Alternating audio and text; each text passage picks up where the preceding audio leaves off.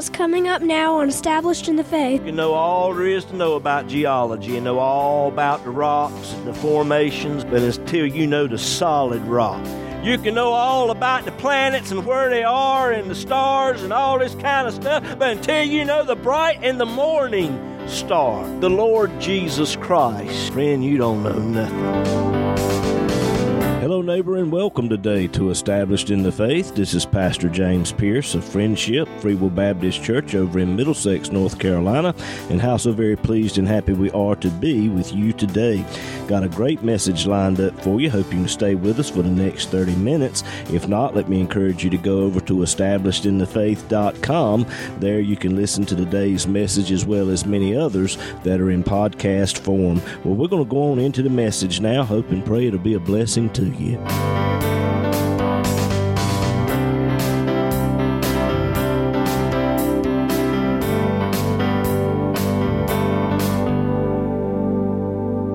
have your Bibles this morning. Turn with me, please, to the book of Philippians.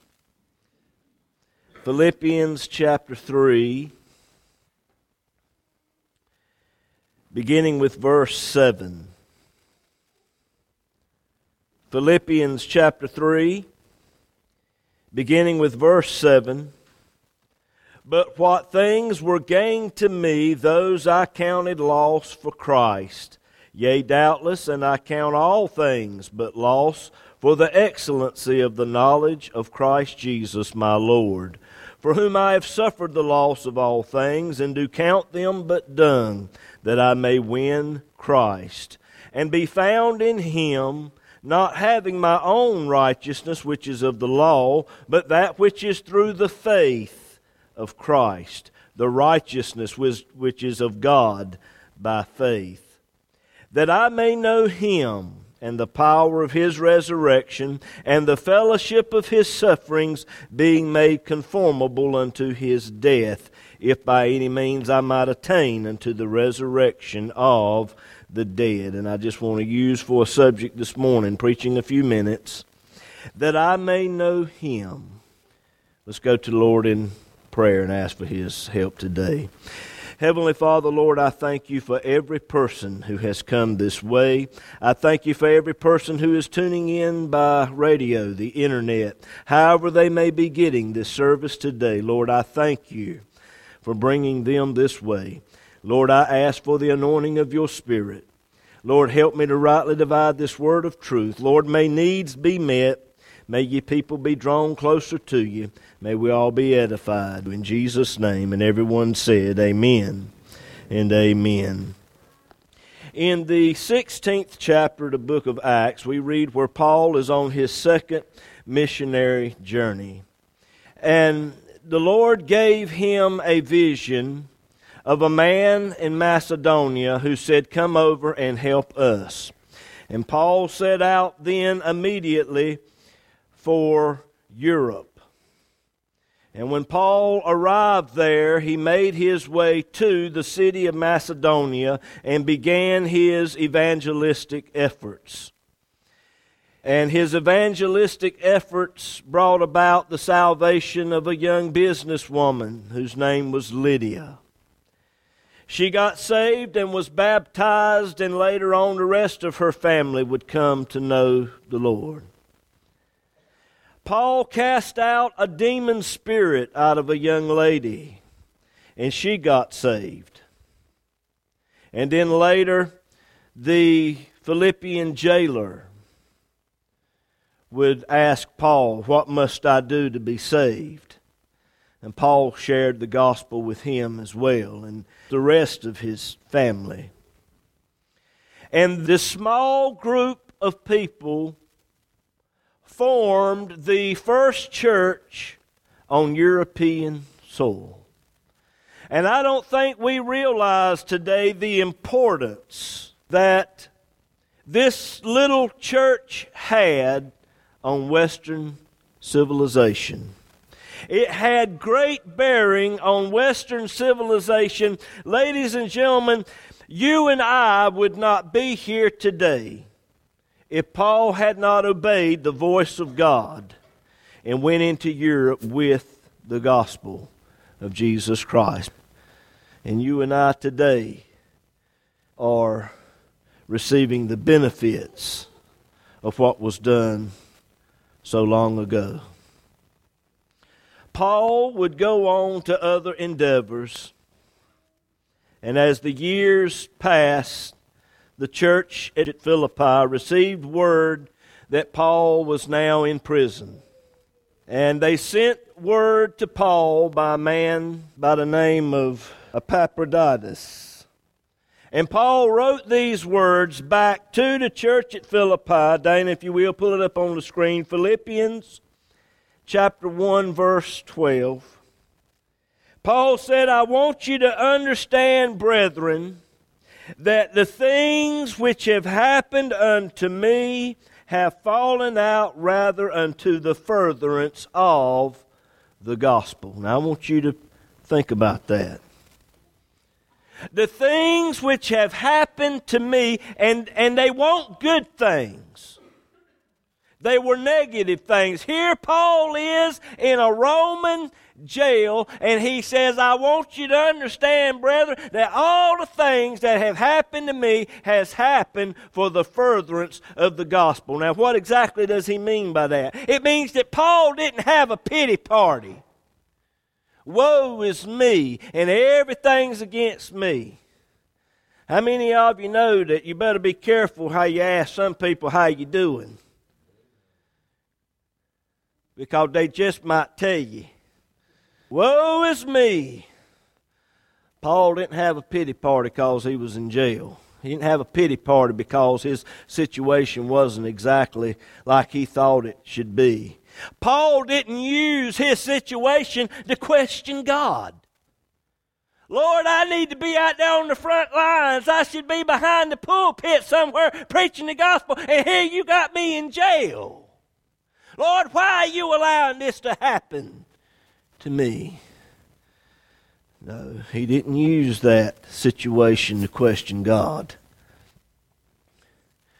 But he said, it don't make no difference where I'm at. If I'm in the public school, I'm going to be telling somebody about Jesus Christ. If I'm on the job, I'm going to be telling somebody about Jesus Christ.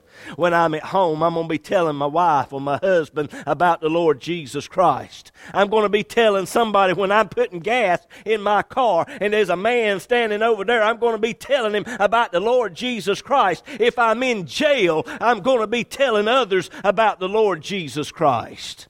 Because that, my friend, is the greatest thing, the greatest words that will ever come out of your mouth is when you tell somebody else about the Lord Jesus Christ. And you say, Well, Brother James, I just, I don't know all the verses and I can't dot every I and cross every T, but you can tell somebody about all the things that the Lord has done for you. You can tell somebody about Jesus Christ. Some of you been in the hospital and things won't looking too good as far as your situation. But while you were in that hospital, you were witnessing to those nurses that come in there and talk to you. You didn't have a pity party, but you were telling others about the Lord Jesus Christ. That speaks volumes of your testimony, your witness, your relationship with Jesus Christ. And Paul said, I want you to know that everything that's happened to me has played out to the furtherance of the gospel. I don't know if Paul realized just how far those words went. Because what he wrote to the church at Philippi has gone down through time and eternity and has reached you and I sitting here today. How many millions of people have read these words of the Apostle Paul because God allowed Paul to be put in jail? And Paul wrote this letter, and there's so many important things, so many nuggets of truth can be found here in the book of Philippians. Now, Paul said, Philippians 3, verse 1. Dana, if you will, pull it up on the screen. He warns the church. Philippians 3, verse 1. Finally, my brethren, rejoice in the Lord. To write the same things to you, to me indeed, is not grievous, but for you it is safe. In other words, he's just saying, what I'm about to tell you is for your own safety, it's for your own good. He said, verse 2 Beware of dogs. Now, was there a pack of wild dogs running around through the city of Philippi terrorizing the neighborhood? No. But he used that term as it pertains, if you'll look there at verse 2 again, of evil workers. He said, Beware of the concision. In other words, he was talking about false teachers, Judaizers, people who believed in Jesus Christ they believed he was the Son of God. They believed he died on Calvary. They believed he was raised from the dead, but they were believing in the old Mosaic law. You've got to keep certain feast days, you got to be circumcised. If you're going to be saved, you've got to do this over here, whatever this may be. Let me bring it up to today. You got to be baptized to be saved. You got to be speaking in other tongues to be saved. Brother James, I believe you got to be free will Baptist to be saved. No, you don't. Well, Brother James, I believe you got to be Pentecostal to be saved. No, you don't. There's only one requirement for your salvation, and that is faith in Jesus Christ and His finished work at Calvary's cross, and that alone. And if your faith is in Christ's finished work, the Holy Spirit will lead you into all of those other things. If you're truly saved, then you'll get in that tank and you'll get baptized. The Holy Spirit will deal with you. Hey, right, Brother Davis. He'll deal with you. But you don't get baptized to be saved. You don't come to church to be saved. As much as I want y'all to come to Sunday school and church, none of those things save you. But if you're truly saved, then you want to be around God's people. You want to put yourself in an environment that's conducive to the moving of the Holy Spirit. You'll open up His Word and you'll read it because the Spirit of God is dealing with you, not because you have to. Well, I got to read my three chapters a day.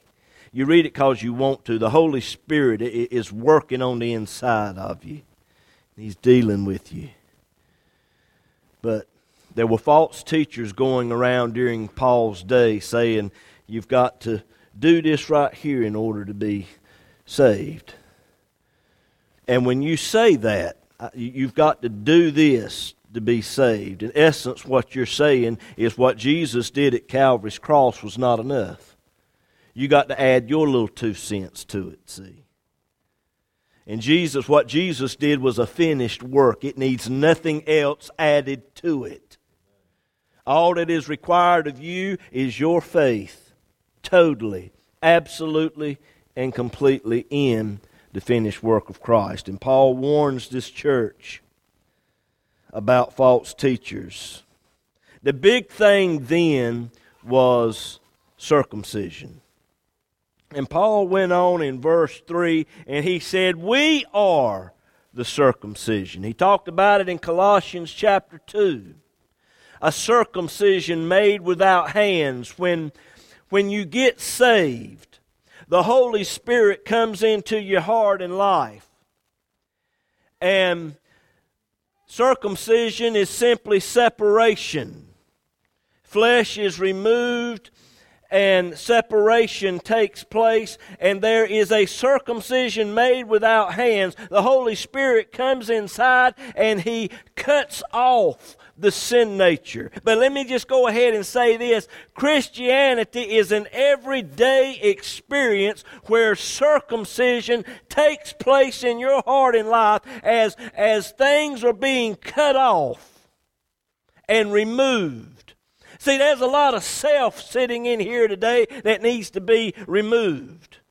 Oh, I wish I had a mirror over here so I could preach to myself this morning because I could preach a good sermon to me right now. There's a lot of self that needs to be removed. There's a lot of the world in me that needs to be removed. Oh, God help us today. There's a lot of devil here that needs to be removed. Here with destiny Friday night, I gave a little illustration when a question was asked why does God allow the devil to do what he does?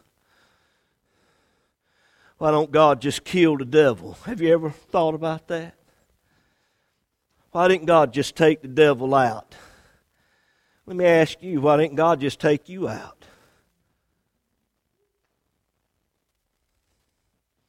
Hmm. I gave the illustration of a sponge. Let's say behind this pulpit I got two buckets, one full of Pepsi Cola and one full of Mountain Dew, and I take that sponge and I dip it down in one of them buckets. Y'all can't see what I've done with it now. And I bring it out here and I hold it in front of you. How do you know what's on the inside of it? You don't. But when I squeeze it and you see that black liquid coming out of there, you know there's Pepsi Cola in there. If I squeeze it and you see Mountain Dew running out of it, you know there's Mountain Dew in there. God allows the devil to put you in the squeeze. Are you listening to me? See, because you really don't know what's down on the inside of you until you've been put into the squeeze. Y'all look like a bunch of holy rollers in here this morning. Y'all are the epitome of holiness. But you let somebody cut you off in traffic. Be out there cutting the grass and the motor blows up. Is anybody here today? Y'all awake? Listening to me? See, God knows how to put you in the squeeze, and He uses the devil to put you in the squeeze so you can see what's on the inside. See, because you ain't all that. There ain't none of us in here what we ought to be. Let me tell you something. As long as you are breathing air and taking up space, there are things in your heart and life that ain't right.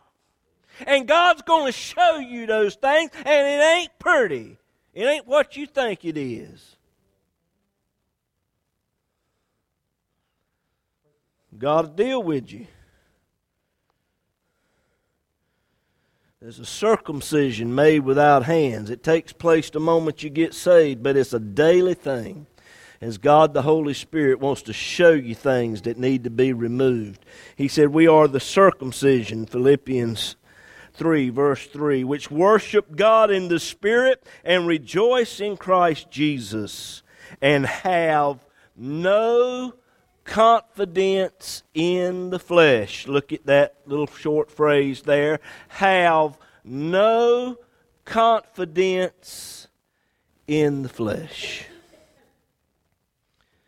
Your salvation has nothing to do with what you do. Your salvation has nothing to do with what you don't do have no confidence in the flesh.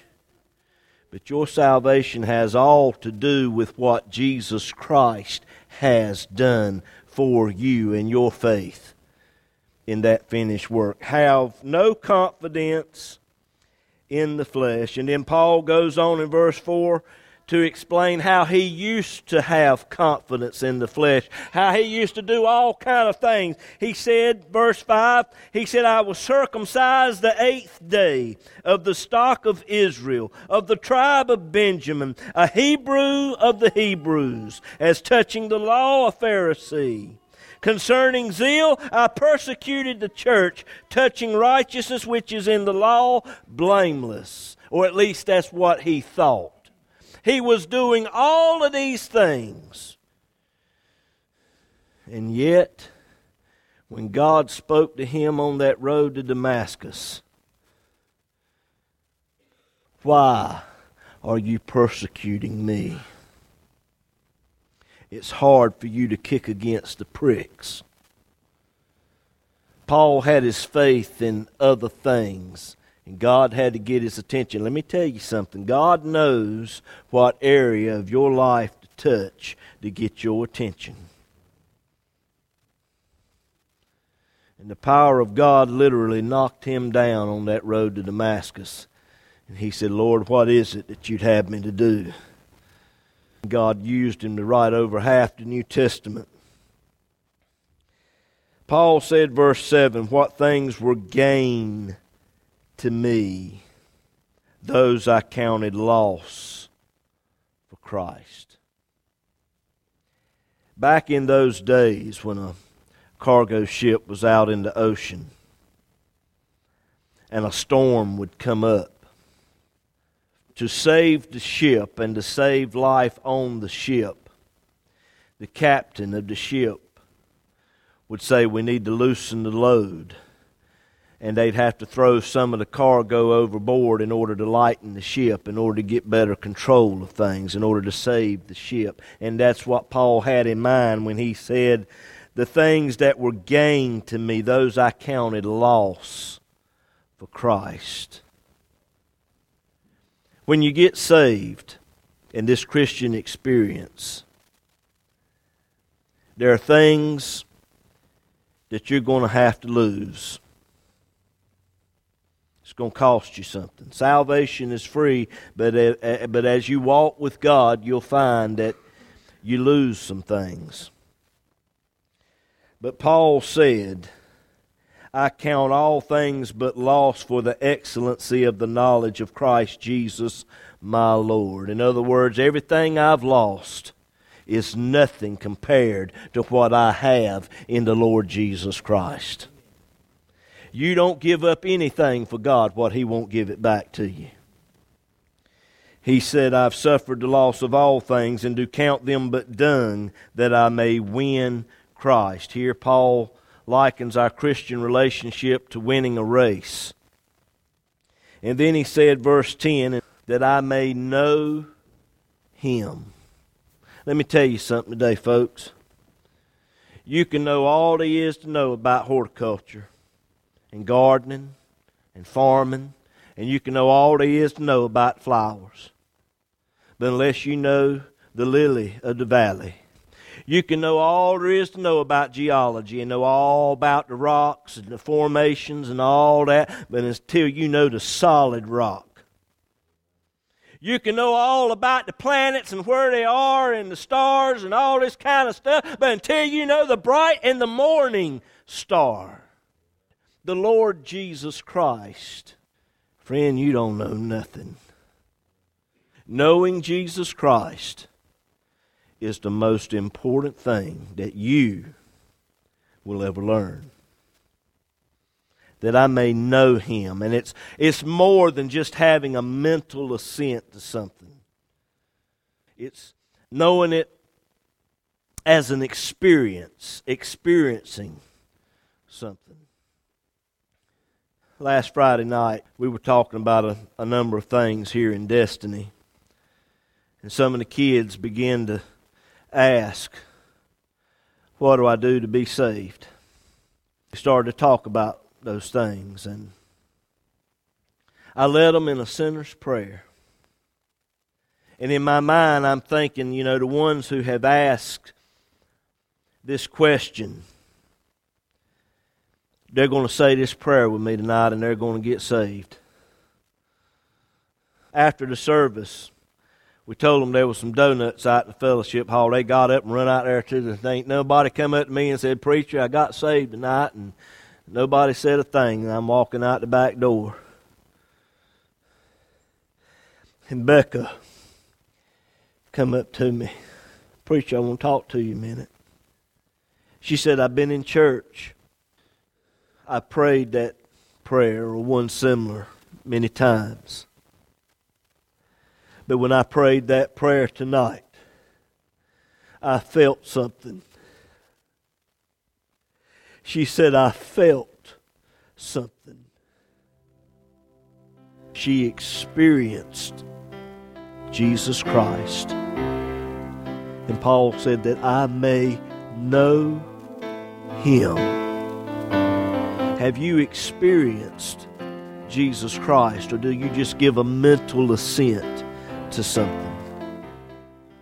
You've got to know him. Do you know him today as your Savior?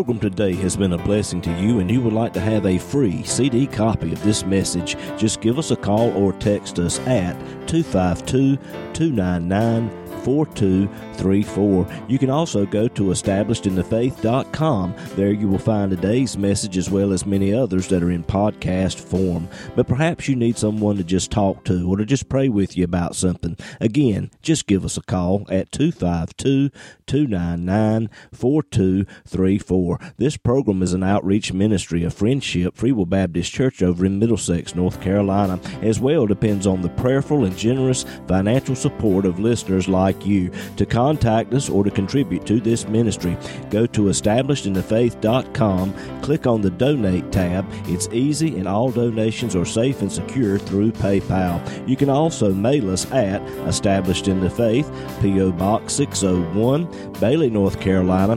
27807. We look forward to hearing from you.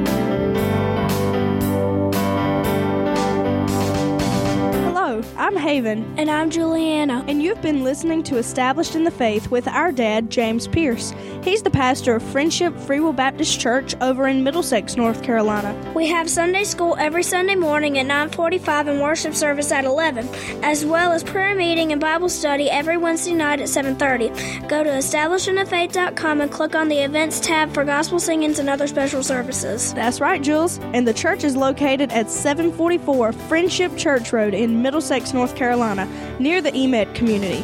On the website, if you click on the Contact Us tab, Google Maps will bring you right to us. We would love to have you, and we hope to see you there. And we hope today's program has been a blessing to you. Thank you for listening and God bless you.